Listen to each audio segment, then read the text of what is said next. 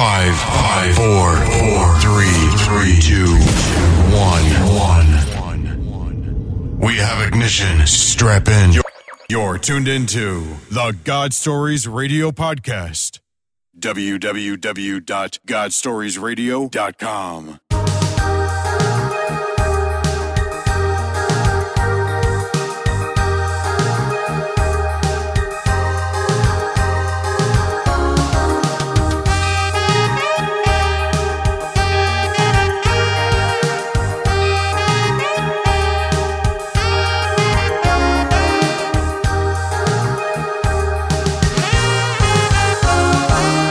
And welcome, everyone, to Session forty-four. I'm Fritz. I'm Mike. And I'm Trish. Man, what a week we've had. I know, here, here it is a few days later, and I'm still psyched, stoked, excited. I know. I mean, it's unbelievable. It's speechless. Been hard to sleep. Mm-hmm. I was just saying speechless. Yeah. I'm normally not very speechless, but I'll tell you why, is we got a chance to give our testimonies mm-hmm. at a Celebrate Recovery. Many testimonies. Yeah, many testimony. I think we had about fifteen or twenty minutes each. Yep. Well, some of us a little longer than others, and I apologize. Well, I was really stoked because I got to go to the addictions class, and I got to hang out with those guys and, and get to know them, and it was just amazing. Sometimes you feel alone in what, whatever you're going through, and then you just realize, man, you're just one of many. Mm-hmm. Right. Going to the Father for a solution. Just it's just amazing how many people are hurting out there. Oh, absolutely. And we'd like to thank Pastor Dawn Fryman at the First United Methodist Church, if she's listening, for inviting us. We just had a whale of a time. I'm still stoked. I I just feel like I've grown like leaps and bounds over that, because that was amazing. I wasn't nervous at all. Were you, Mikey? Not one little bit. I mean, I didn't even think about it. Not not even once. And I was pr- very proud of Trish that she got through her testimony, because I know certain parts of that. Emotional as it was. Yeah, certain parts of that testimony are very... Yes, they are. There were things that I shared that I have never shared. There was some things that I've had someone say, what you just told me, don't ever tell another person that. And wow. I shared it in front of a whole bunch of people. Well, you're getting ready to share it tonight for thirty countries. Yeah, really. You checked that out, right? thirty countries. Yeah, I did. I said twenty-nine at the Celebrate Recovery, and Mikey uh, corrects me from the front row. thirty! I, think, oh. I think Mexico was one of the newer ones. Mexico, yeah. Oh, yeah. Sweet. Yeah. Or tweet us at God Stories Radio. We're on Google Plus. Google Plus now. w w w dot god stories radio dot com. And Mikey's got us on Facebook. Yes, he does. Facebook.com slash God Stories Radio. And then Fritz was going to uh, thank someone out there tonight. I am. I am. Uh, somebody pushed our button, Mikey. I know. And that was exciting, too. It was very exciting, and um, this person knows who he is, and we just want to send a shout-out tonight and say thank you for supporting our ministry. He was the first one to push the button. All right. And it's there. Um, God told uh, Fritz's brother-in-law that uh, it was time to put the donate button on there, and as we've said before, Fritz and I were both against doing it. But when he's, uh, we know Rex... And uh, when he said something like that and said, God told me it was a time to put it on there. So the donate button is on there. So push away if you feel gar- God touching, tugging at your heart to help this ministry along. And I'll tell you why that we're, that we're asking you to push the button is because this week we have actually gotten incorporated. Mm-hmm. It's we're official. Legit. Yeah. Legitimate now we're too legit to quit. Right, and then we're eight hundred fifty dollars away from being a five oh one. Yes. Well, that's correct. Yeah, so we're we're uh, trying to raise eight hundred fifty dollars so we can get our five oh one c three and give tax receipts and do this thing official. And full-time. And full-time. Amen. That's what Amen. I want. Amen. I'm just ready to go speak at some more Celebrate Recoveries. I'm ready to go anywhere, actually. Well, me too. Man, I'm fired up after that. I, I, I can't, still can't get uh, I, past it. I know. I'd like to just take a portable rig and exchange testimonies. We're, uh, this is an intro to Session forty-four, and we just wanted to, to say thank you for helping us get incorporated. Thank you for pushing the button. Thank you for praying for us. Thank you for the, the emails and uh, the new followers on Twitter. Mm-hmm. That we've been getting. It's just so You're exciting. One year on Twitter now, right? Yes. Yep. I just got the uh, Twitter birthday cake. Yeah. In the email. Well, we're going to take you live to Celebrate Recovery at the First United Methodist Church, where uh, Pastor Dawn Fryman is hosting. I believe Trish is first. She was. Taking it on the road. Taking it on the road. Session forty-four. Sit back and enjoy. Amen and amen. I just am so thankful to be here. God is so good. Um, maybe you don't know why you're here tonight, but God has brought you here for a reason. I have no doubt that He has brought you here. It is not an accident. If it is your first time here, we've all been here for the first time, and we know walking across that parking lot can sometimes be the hardest walk to make, even the second time, even the third time. But there will be a time, and I promise you, if you continue to go one step, there, you will be running through that parking lot to get here tonight. And that's where I'm at tonight, celebrating victory in Jesus Christ. So I am so thankful you are here. Um, again, if it is your first time, we welcome you. This is a place where you can feel safe to just let your walls down, knowing that God is here to meet you where you are. And when we are done with our large group, we will have a time that you can come and hear all about Celebrate Recovery. So you don't have to be nervous about anything tonight. You can just receive whatever it is the Lord has for you. And we'll gather um, and do the Newcomers one oh one, and you'll know what we do, what, you'll know what groups we have, and then next week you'll be ready to go. But tonight is testimony night. It's my favorite night. Every other week we share testimonies. Our stories are so important because it's through our weaknesses that God shines, because He's the healer and He's the redeemer. He has the power to transform us into the life He has for you and for me, because His plans for us are good. And we stay stuck in our hurt. We stay stuck in our habit, or we stay stuck in our hang-up when we don't admit we need Him and we don't come into His arms and surrender.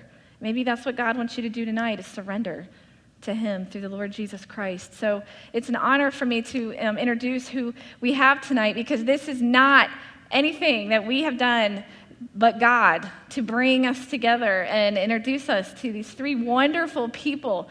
Um, and I'm going to share just a little bit, but I want them to really share, and then we'll share more. Um, but God absolutely... absolutely orchestrated us to meet.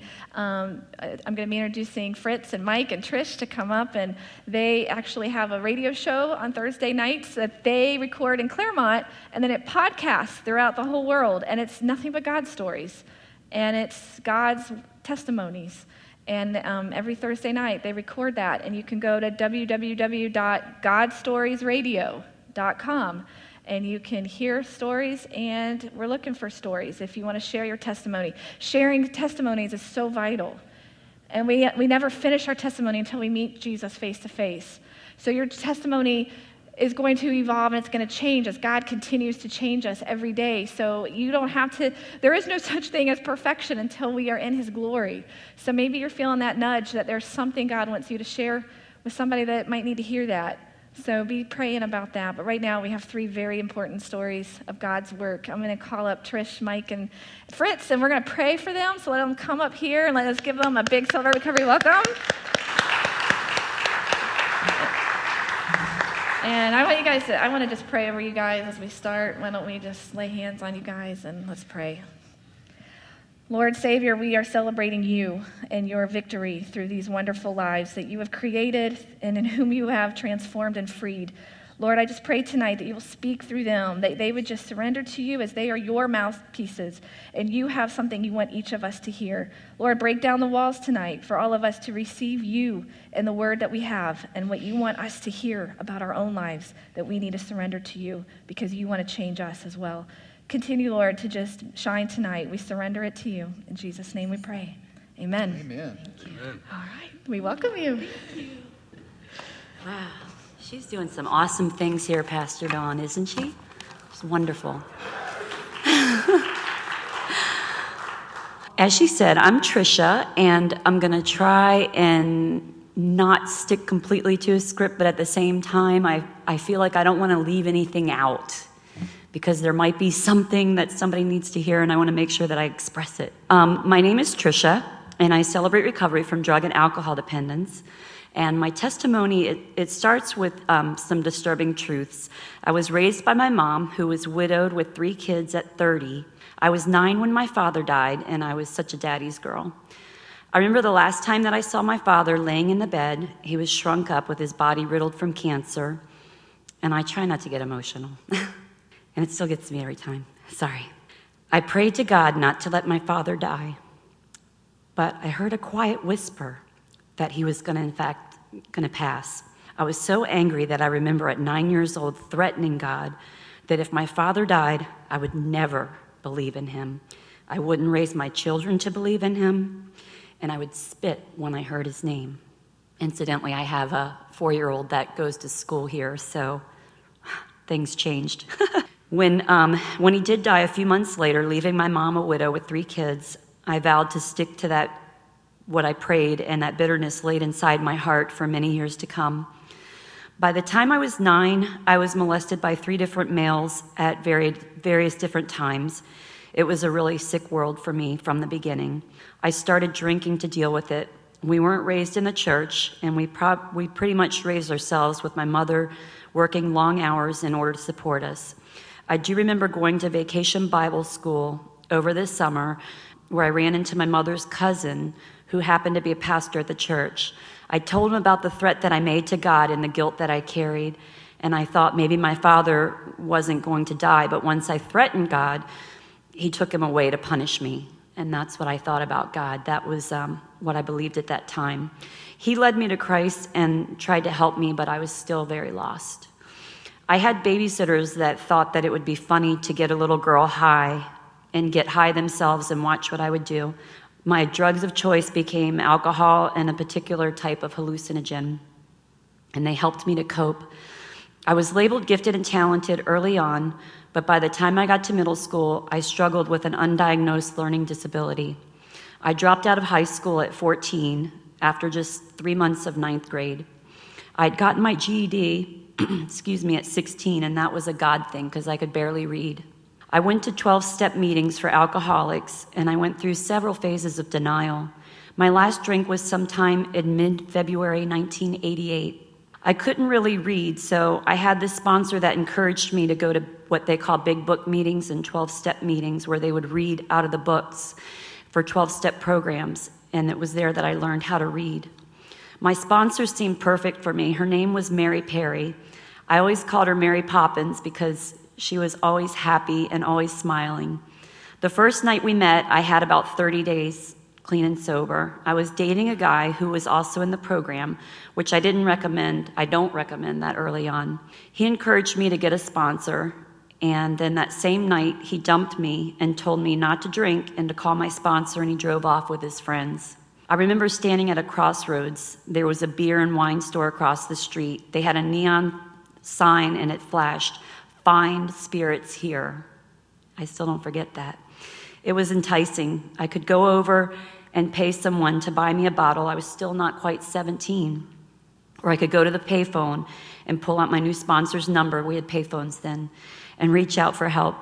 God was with me that night. I drove out of Washington, D C and all through Montgomery County, Maryland to get to Mary's house that night. I told her how devastated I was about the breakup and how my life was getting better, and that I felt great. I attributed all this to this new guy and him being in my life, and that he was my everything, even a part of my identity with the group. This woman who appeared perfect to me told me how she had a boyfriend in a relationship just like that.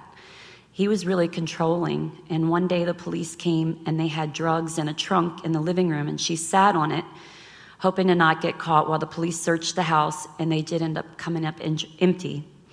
They left the house. He later started accusing her of driving around town with another man while he was at work. And there wasn't another man. It was just the drugs and alcohol had fogged his brain. Um, he threatened her one night, and things got out of hand, and he had a gun. He stood up and he told her, "It's all your fault. I know. I can make you live with this for the rest of your life." And he blew his brains out right in her living room. I thought, dear Jesus, how do you get past that? And here's this woman, she's happy all the time, and I just thought, wow, she's she's got what I want. She's got happiness. That was what I looked for in a sponsor, and that's what I found in Mary. She slowly taught me to believe in a higher power that now I calls, I choose to calls, call Lord and Savior Jesus Christ. I really believe God put her there for me, especially that night. She asked me one night what I wanted to do with my life. She told me God had a plan. I just needed to figure it out. I told her I had no plans to live past eighteen. I thought that I would die from drugs or alcohol, so I really didn't have any plans. She said, when you were little, when you were a girl, wasn't there something that you thought, I want to be this or that when you, when I grow up? And I said, well, when I was growing up, I would get lonely or just need someone to talk to, and I would call the radio station. There was always a D J there, twenty-four seven, and they would always talk with me. I remember sitting in a closet and talking with a D J and thinking, that's what I want to do when I grow up. I want to be on the radio. So Mary would give me homework to do every day. Every day I would see her at a meeting, and she would say, okay, so you want to be on the radio. Do you know the path? What's your homework? Your homework is to call a D J on the radio and ask them how to get started and have them tell you how they got started and report it back to me. And I would say, okay, and I'd follow her instructions. She led me each day, every day, step by step. I believe that God puts people, messengers in our life to help us get through seasons. And by the time I was nineteen, I was sober almost two years, not only reading, but in college, and I was the first in my family. Sorry. For one of my college classes, I went to interview the program director, which is the person that does the hiring at a radio station for a speech paper. Somehow he thought that I was with the Washington Post because the receptionist heard that I was doing a paper, and she assumed that I was either with the Washington Times or the Washington Post. So as God would have it, I was granted an interview with the program director. I talked with the guy, and I recorded him, and I followed him into the studio to watch him do the afternoon drive. This was my chance. I had my hand on the doorknob to walk out the door. As I left, he said, oh yeah, and if you want a job, talk to Russ Allen in research and tell him that I sent you. He's my assistant program director. So I left all excited, and I got the job. I started doing Bart Simpson imitations, of all things, I know.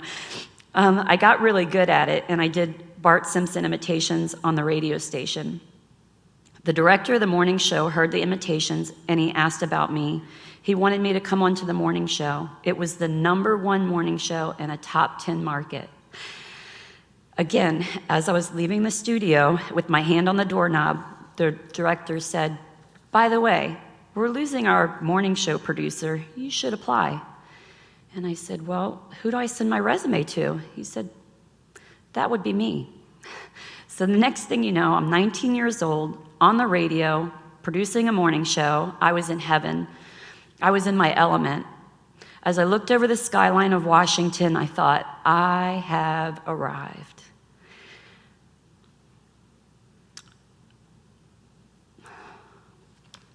Then God spoke to me and gave me a vision.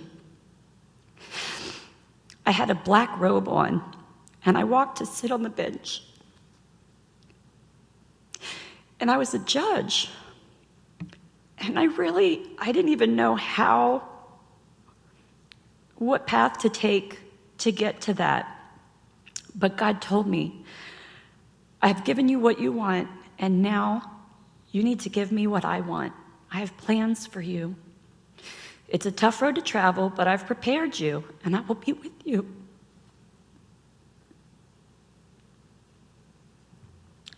You will become a judge and keep God in the courtroom as much as possible. God in the courtroom will be under attack. That was back in nineteen ninety-one. So I sought out a plan. Just like getting into radio, I set out to find out how to become a judge. I found out that a judge is typically a lawyer first. So how do you become a lawyer? You have to go to law school. How do you get into law school? You have to have a four-year undergraduate degree. in anything, but you have to have the four-year degree. Once I got the producer job, I dropped out of college, so now it was time to go back. I thought, if this is your plan, then God, give me some gas. I need a four-year degree. I applied for a scholarship, and I got it, a full ride for four years. I had gotten married because I thought it was something that would complete me. I told my husband the exciting news, and he was unhappy. He didn't want me to go back to college. He thought that there wouldn't be time for us. I knew this was God's plan. Nothing was going to stop me. I told him not to make me choose between him or God because he would lose. I went on to college, and he did, he did end up divorcing me. Things were going well until I hit a bump in the road. My scholarship people had given me all the funding for my whole year, the first semester. There was no money left for my second semester. I was on a lease, and I had bills. I didn't know what to do. The stress caused me to not sleep. Eventually, I started dreaming while I was awake. It was like a weird L S D trip peppered with paranoia. And I wasn't on anything. I ended up in the nut hut, as I call it, diagnosed with bipolar mood disorder at twenty. I got through it. I moved back home, and I commuted to school. I thought I had finished my degree at the University of Maryland. I sold everything that I owned, and I packed it up in a car, and I moved to Florida to be closer to my mom and go to law school at the new law school in Orlando. It was nineteen ninety-nine. I waited for months for my degree to come in the mail, and it never came. I called to find out if they had the correct address. They said, "There's a problem. We did your senior audit, and you're short two classes." I cried. They said, "Oh, don't worry. They offer them next semester." I said, "You don't understand. I sold everything I owned, and I left everything, and I moved to Florida. I'd have to pay out-of-state tuition, reestablish Maryland residency." So I just said, you know, I'm just going to get a job, and, and and I got a job as a paralegal here in Florida. I was thirty. I picked up com- computers and the law very easily. I became a floater paralegal and a legal assistant to the founding partners of a fifty-attorney law firm. I learned all the various computer software programs, from bankruptcy to family law to criminal defense to insurance defense, and I became the firm trainer. I still went to my twelve-step meetings, all the while staying clean and sober. I remember one night feeling particularly humiliated, and I sat in my car, hands on the steering wheel, and I screamed at God, "Whatever it is you're trying to teach me, I get it. I'm humbled." It was July first, two thousand one. My sixteen-year-old niece was having problems at home with the law and with drugs. Her mother was dying, and she knew that I had gotten clean and sober at sixteen, so she sent her to live with me. Every weekend, we would do something fun, whether it was go to the beach or explore Saint Augustine. I wanted her to see that um, you didn't have to be drunk or high to enjoy life. I asked her the same question my sponsor asked me, "What do you want to do when you grow up?" She said, "I want to be a singer." So on July fourth weekend, I took her to sing karaoke in downtown Orlando. We waited all night for her turn, and we ended up closing the bar. Not a good idea, especially to take a newcomer to a bar. I rationalized it by having us sit outside on the patio, technically not a bar, and we drank soda, but still, I don't recommend that. We left, and I had never thought about the fact that I was surrounded by drunk people, even though I was sober, and everyone with me was sober. Pretty much no one else was sober. We were driving home. It was just um, after my promotion to firm trainer. I was on top of the world, still on my path. That night, we were traveling home, and my boyfriend and my niece said, "Hey, let's stop at this place for breakfast." So I made a U-turn, and we went inside. As we sat at the table, a large group came in. They were drunk and obnoxious. They sat themselves down and demanded service. It was a full house. Suddenly, a fight broke out at the table right next to me. A girl in the corner booth was crawling up on her boyfriend, grabbing at his waistband and yelling, "Don't bring that over here. He's got a gun." I thought, oh, God, we're going to be shot. So I remember I jumped up to the emergency exit door, arm's length away. The door was deadbolt locked shut. As I stood there at the door trying to run out, three of the obnoxious guys bum rushed another guy, and I ended up on the bottom of a five-man pileup. My head hit the concrete floor. I looked over at the contents that spilled from my purse. I had police-issued pepper spray from when I worked on campus for Maryland State Police. I grabbed it, and I sprang up to my feet. I was going to use it and get out of there. I got pummeled again to the floor. I jumped up, and I sprayed a guy in the face. The stream fell to the floor before it even reached him, and he laughed and came at me. I thought, I'm going to die. This is it. This guy is going to kill me, and he doesn't even know that I'm a Christian.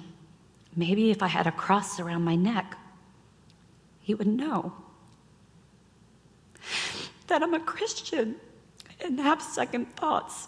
That's why I wear my cross today. There was a little spot, and God had told me to stand there in this specific spot. He said, if you stand here, you'll be safe. I'll protect you there. But the space was so small, I thought, that can't be right. So I doubted that voice that I heard. As it turns out, if I had stayed in that place, I wouldn't have been injured. Instead, I tried to retreat and get out the door. It was a life changer. I ended up with a traumatic brain injury, and I was rushed to R M C.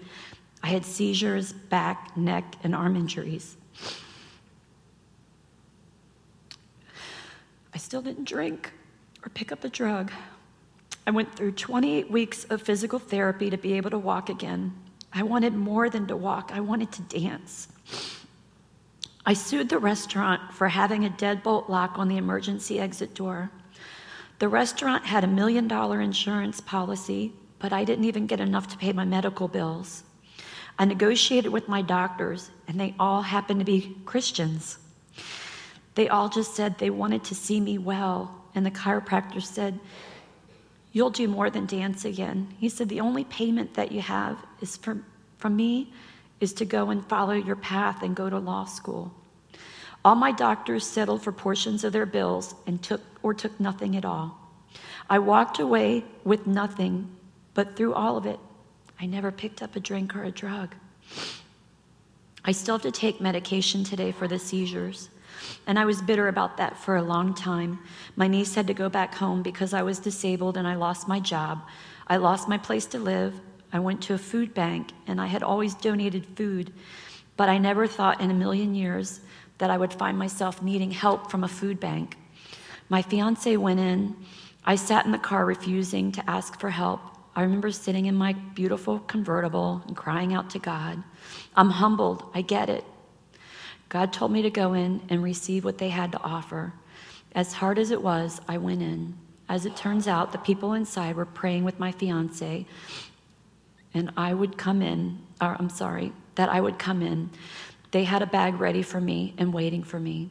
I later lost my fiance and eventually my beloved car. I picked up myself again and went back to college in the pursuit of becoming a judge, this time at Valencia Community College, and I got my two-year degree.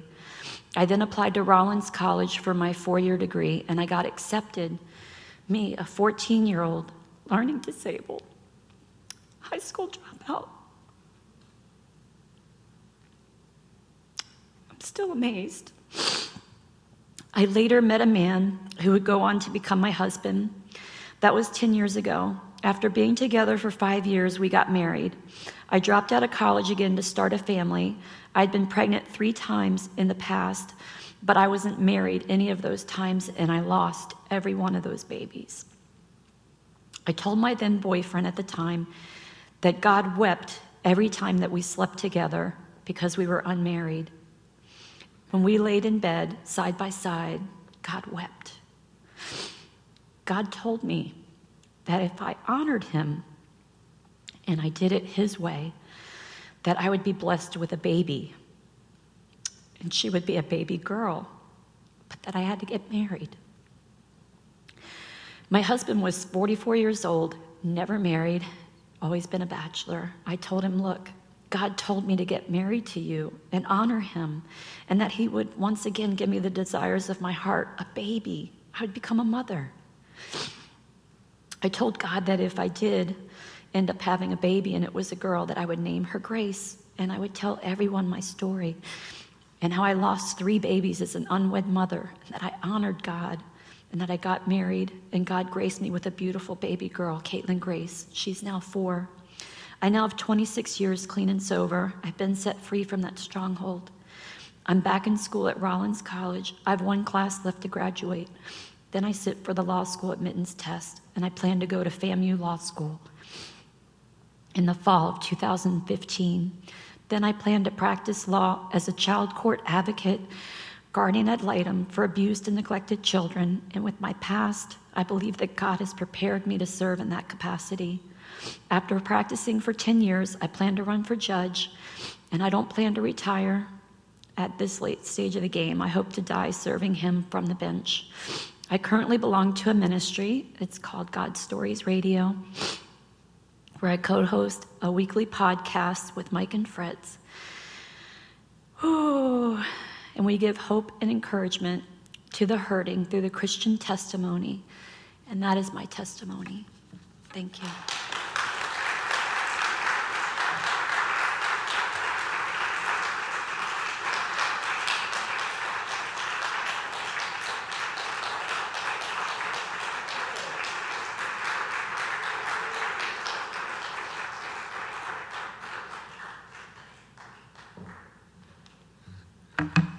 I was staring at this thing the whole time to make sure it was tall enough for me. How y'all doing tonight? I gotta tell you, I feel at home here. You know, um, it was, that's where we met with Celebrate Recovery, now now called Real Freedom. But the th- all three of us are graduates from graduates from Celebrate Recovery, and um, I owe a debt of gratitude to the program, and I'm always willing to give back. Getting old ain't for sissies. I had pages of notes and I was things I was going to say. You ever just uh, feel like you're on a right turn? You know, you, you're leaning into it. You're going, you good God, I got this. I got, I'm good. Then all of a sudden, no, left, left, left. And uh, that's what happened to me today. So I'm going to take the left turn approach. You know, they said I had fifteen minutes to tell my testimony, and I can't spell my name in fifteen minutes. So I may have to come back at some point and tell you the A to Z. But I will touch on some things. One thing is, you noticed when you give your testimony that you you tend to relive those moments. And I asked the Lord, I said, why is that? We've seen many, many testimonies. We've heard many, many testimonies. And all of them that come through, and I don't care how many times they've told it, they get emotional. Then they relive it. And the Lord directed me to Revelations nineteen ten. In the original Greek, the word testimony means to do it again. I heard, just as clear as a bell, that's where the power lies. You know, the testimony is all we got, and we have to guard it with all our heart. And I think what I wanted to do tonight was just encourage you guys, because let's celebrate recovery, let the program help you build that testimony. And, and believe me, I fought it. The uh, scripture in Philippians, you know, that patience, perseverance, long-suffering, all that. Uh, I hated that verse. Now I have come to appreciate it because it's uh, pretty much my mantra and everything that I stand for today. But just a little bit about me. I was born in South Florida to uh, Christian parents. My dad was a recovering alcoholic and a real estate mogul. I lost my mom when I was fourteen to inoperable breast cancer, and that was a huge blow to my psyche. And I still think today I've never recovered from it. Um, I have lots of brothers and sisters, but I separated myself from them because a lot of them are very successful, you know, attorneys and things like that. And I was very intimidated by that because uh, I just... Uh, I was just me. I did retail sales, and I, tra- but I did travel around the world doing productions work for major rock tours and things like that. I married young my first time. I was twenty-two, and it lasted about eight years, but my career as a musician, as an aspiring drummer and, and rock musician, and uh, um, speaking of which, I got to give credit where credit's due. I shut my eyes earlier, and I thought I was listening to Francesca Battistelli I, I, and Kim Walker. I thought we're here. I'm like, whoa, girlfriend, you you got it going on. You bless me. I'm telling you. That's one of my favorite worship choruses of all times. When she does that with Jesus Culture, oh, man, I want to get saved again. But um, that lasted about eight years, but I did have a beautiful daughter who's now married and lives in, in Portland to a Marine. I'm ashamed to say, I shouldn't be, that, I, that I've been married three times. How many single dudes do we have in here? Anybody? A few. Well, if you're brave enough to utter the words to Father, I want your best. Watch out. So I picked the last three, so I said, uh, you're going to pick this one, and he will mess up your game. I'm here to tell you. So my second wife, who is my daughter's mom, and my daughter's a lot of, of my part of my testimony, and I'll tell you why. Because she was um, suffered from a very rare blood disorder from nine months of age. And she had her first kidney transplant in two thousand four, which lasted about five years, and then the, the kidney was killed, and, and then she went back on dialysis. Well, two thousand ten was quite a trying year for us because Aubrey's biological mom, my second wife, passed away rather suddenly from an aneurysm. She passed away, and, and uh, it was it was a rough year because Aubrey lost uh, two moms in the same year, her biological mom and, and a stepmom. So here I am, a single parent for the first time, scared to death, and I don't care how good a dad you are, you never fulfill those shoes. Paul talks about his thorn in the flesh. He never really says what it is, but I think I... I can probably pinpoint a couple in my life. I, I've always done, been well physically. My third marriage, uh, we did it all wrong. You know, she was still married, and, and then we got involved, and we, we were both uh, living the high life. We we uh, bought a real estate company, and we had about three offices and a hundred agents, and we were a top two hundred E R A franchise. And we had everything. I had all the toys, boats, cars, motorcycles. Pool, four thousand square foot home. I think the Lord allowed me to experience life at that level as part of my testimony so that I could minister to people that have money because they don't intimidate me. I meet a, I meet a lot of people that, you know, business folks and whatnot that you're very successful. And I think that's that really helps us with God Stories Radio too because they're broken in some way. As things got worse, um, I had to have a heart valve replaced in two thousand four, and uh, I had a, that open heart surgery done. In two thousand ten, which was our banner year, uh, this kind of the straw that broke the camel's back, uh, in two thousand ten I had an aortic aneurysm, and that's how I, I ended up in Orlando was I came to Florida Hospital to have that repaired. On my third marriage, not just the marriage went down in flames, it was a lot of dreams, a lot of goals, aspirations, the company, successes, I knew it. But I turned my back on God because I just figured that um, most pastors slept with people in the congregation and, and um, there was nobody that really stood for what they said. That was a real problem because I trusted in, uh, in my economy and not God's. Well, in God Stories Radio, we have a we have a saying, and it's uh, what was your pivotal moment? Some people call it the two by four upside the head, the uh, whatever was your defining moment, getting the stool kicked out from under you, whatever. That was my defining moment when I got that phone call. That was definitely kicking the stool out from under me. So God had my attention. And if you're in that in that place tonight, let me encourage you that if God's got your attention, you know, listen. Make the best of it. If you're at a place right now where it's really quiet and God's not speaking seemingly, that's when he's doing his best work. And I encourage you to hang in there. Believe me, I wanted to quit. I wanted to quit so bad. I went to Real Life over here one night. I didn't even know why. I just drove there. And I was done. And we at God Stories Radio, we call it tired. And uh, I don't know if any of you in this room have ever been tired. But I contemplated it. I know um, I'm, Mike's going to talk about it, but this is where I came to be with Celebrate Recovery as I went up there, and um, I didn't even know what was going on. And I just went up there, and Mike was at the door. He never greets. You know, he was asked to fill in for somebody else that night. Mike took me by the hand, a tear streaming down my eyes, and I, he said, "Hey, how you doing? Have you ever been here before?" I said, "No. I'm tired." Mike knew exactly what I was talking about. and he's never left my side. Five years now.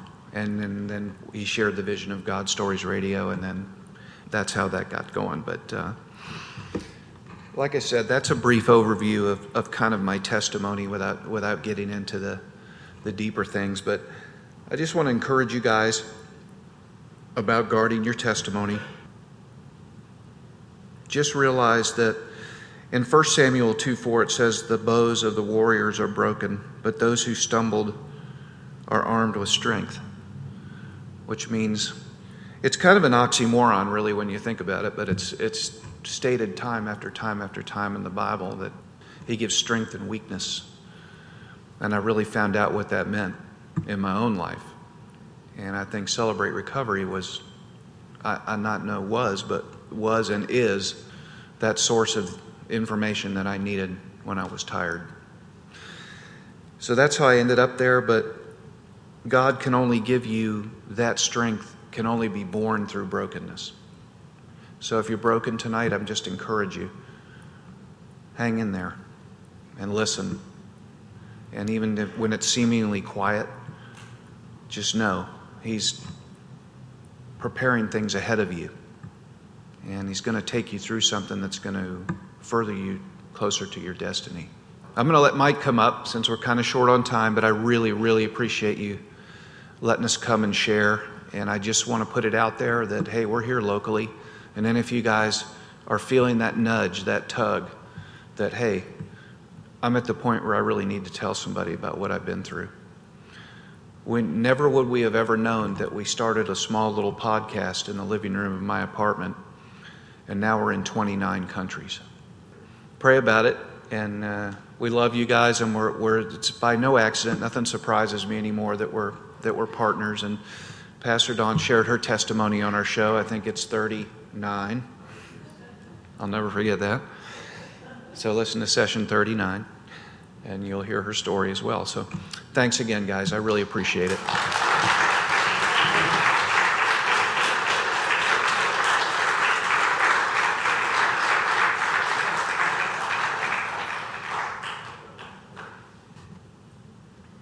All right, my name is Mike Jewett, and I was born and raised in Springfield, Massachusetts. Um, I'm the oldest of seven, and um, I, uh, my father was uh, an alcoholic, as I call a nasty alcoholic. Uh, he would he would come home every night and beat my mother every night. So when I thought I was old enough and big enough, I would step in front, and he would take care of me, then go to her. A couple years ago, I was introduced uh, a book called Wild at Heart by John Eldridge. I've been to three of their boot camps, and um, I know why uh, I was given that book. Uh, my father never, ever, ever, ever told me that he loved me. And he never told me that I have what it takes. And that's where you get that in that Wild at Heart book. We were brought up Catholic, and all through, uh, I went to uh, Catholic school, first through twelfth grade, and I was uh, picked on and bullied through all through grade school. Uh, I was an altar boy, and then we go into uh, my first marriage. It lasted fifteen plus years. It ended in divorce after fifteen plus years, but through that I have four wonderful children and eight beautiful grandchildren. There was uh, cheating going on and drugs. Uh, one of her friends came to me and told me that, uh, uh, don't you know that uh, her she's doing so much coke that her nose bleeds. I was the last to know and everything. And we did used to go to church, and uh, when this was happening, I started to go back again. But as I look back at it now, uh, someone was trying to get my attention. You think? Who's tapping me on the shoulder? A couple years later, I got married again, and that one lasted sixteen plus years. So it ended seven years, ten months ago, and all along, thinking through both of those marriages, that I was a good guy. Uh, one of the things God had me learn early on was that my self-centeredness, my selfishness, and all about me helped in the breakup of those marriages. So we go back seven years, ten months ago, when Mikey was living high. I was living in Hudson, Florida, living in a nice three hundred fifty thousand dollars house. Income was at one hundred eighty thousand dollars. And I was driving a forty thousand dollars grand, a brand new loaded Chrysler three hundred. And the only thing that was shining through was Mikey's pride and arrogance. So when she uttered the word divorce on August sixth of oh six, and there was only seven words mentioned, you're fat and you have bad breath, after the word divorce, and that was it. That's when I believe my new journey began, and it wasn't going to be a journey to look forward to, especially someone without God. So from August sixth, oh six to September fifteenth, I tried to bend over backwards trying to change her mind. I heard things like, I've planned this for years, I've never loved you, and it just went on and on. On September fifteenth of oh six, all was lost. She went above and beyond, and she went to the Pasco County Sheriff's Office to try and secure herself in the house, and had a D V I restricted on me. Pasco County Sheriff's Office and said that I pushed her and hit her to the, and hit her and pushed her to the ground. So at six p.m. that day, I was escorted out of my house. I was given ten minutes to get personal belongings. I filled two suitcases, and I was escorted out of my house, never to see it again, all on false accusations. So within about a month's time, from that nine fifteen oh six, I lost my wife and my best friend, at least I thought she was my best friend, all of our friends, because they were our friends, and besides the house, all of its contents, ninety to ninety-five percent of my income, and I uh, lost the car a little bit later. Now, do you think someone was back trying to get my attention at this point? This time, as I say, with a two by four upside the head, which I have thanked him for every day. Thank you for that two by four. As God has taken me through this, even dark as it was, and kind of still is, but now with faith and hope that God will show me just how good he is. I still had a friend, Nina, in Tampa, and she was able to find a place for me to stay for a couple of weeks. Not only that, uh, that particular weekend, um, she went for a ride, a Sunday ride with her oldest daughter, just to go for a Sunday drive. And about fifteen miles away, they found a church called Grace Family Church in Lutz, Florida. And they couldn't wait to get back to the office that Monday to tell me about it and invite me to church. So I figured it was on September fourth, September twenty-fourth, oh six, when I went for the first time and haven't stopped since. When either by worship or message or both, tears continue to flow. I took it literally to walk and talk with my father, five to ten miles each day, starting that personal, intimate relationship with him. Then, on April second of oh seven, when that comes, court date. And this could have been the worst day of all. A decision that was totally by surprise.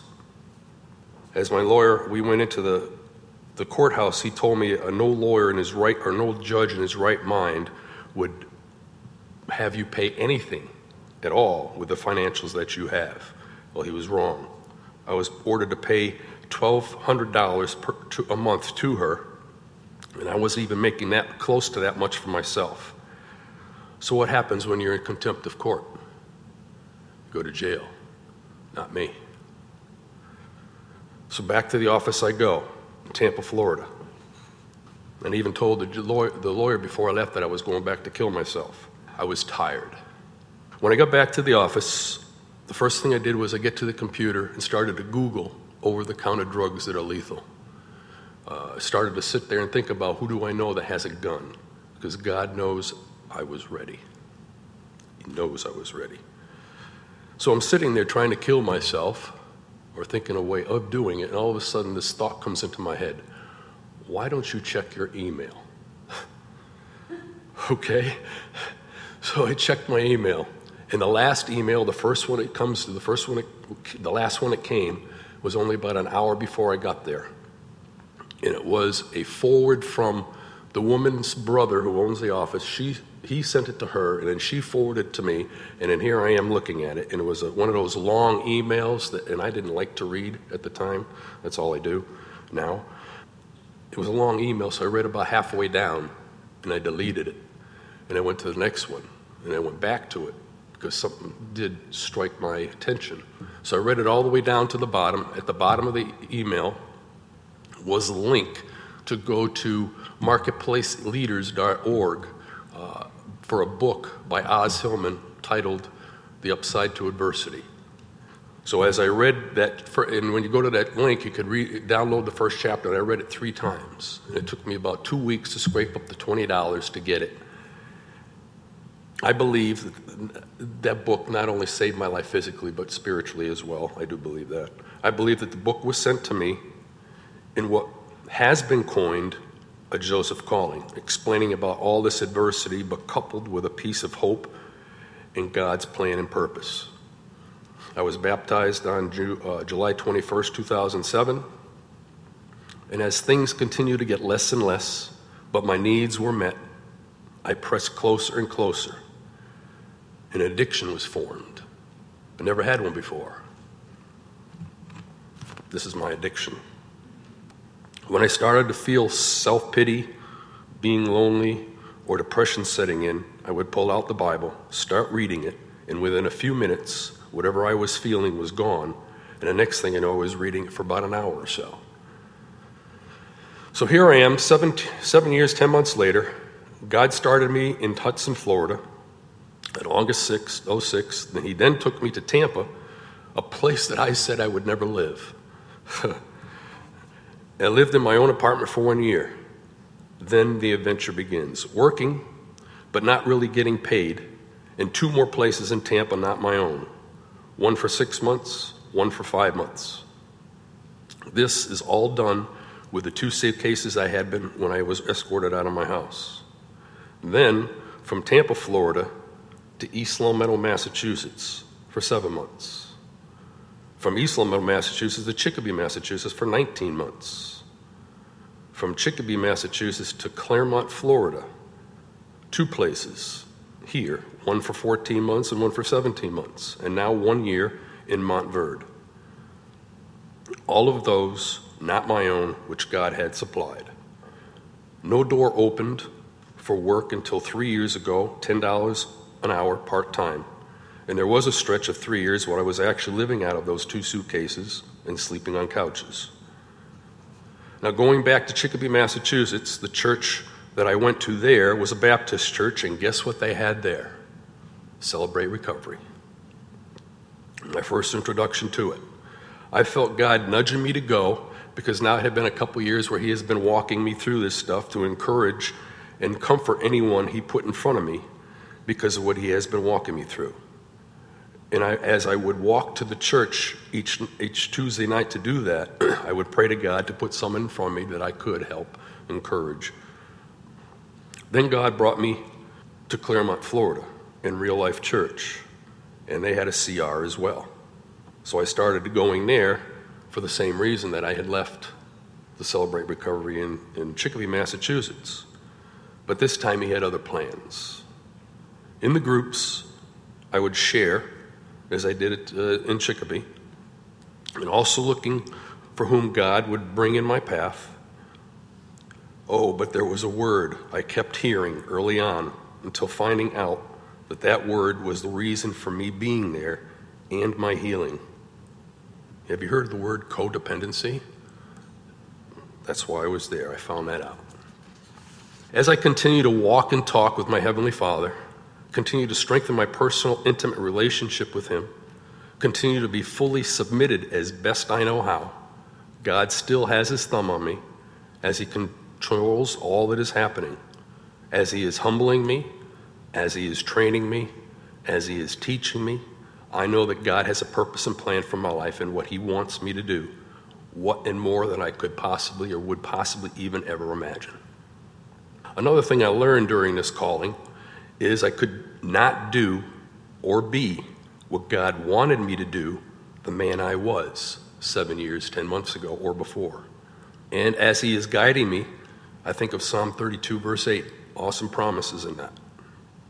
A principle learned from this, that the dark moments of our life last only so long as is necessary for God to accomplish his purpose in us. Father has had me in places of isolation, just him and me, for a long time. He wanted me to find out who I really was. I am so excited and trying to wait patiently to see where and when God is going to take me in his next move in my life. And it might be right here. I am at a point now that all I want to do is please him, honor him, serve him, obey him, and give him all the glory. I believe God will not forsake me or leave me where I am. God is faithful. With all that has happened in the last seven years, ten months, with it all has been taken from me over the past seven years and ten months, and knowing what I have learned, I would not change one thing. Because I know that it is going to be so much better, as I said before, more than I could or would possibly even ever imagine. I heard this statement a few years ago and I wrote it down. God makes a promise, faith believes it, hope anticipates it, and patience waits quietly for it. As you heard early on, I am the oldest of seven siblings. I have four children of my own and eight grandchildren. And at the time when God found me, I was the only one who knew Jesus for who he is. There's a lot of work to be done. So each day as I walk and ask for all of their salvation, I ask Father to continue to give me the strength to wait patiently for his will, his way, and in his timing. And that's my testimony.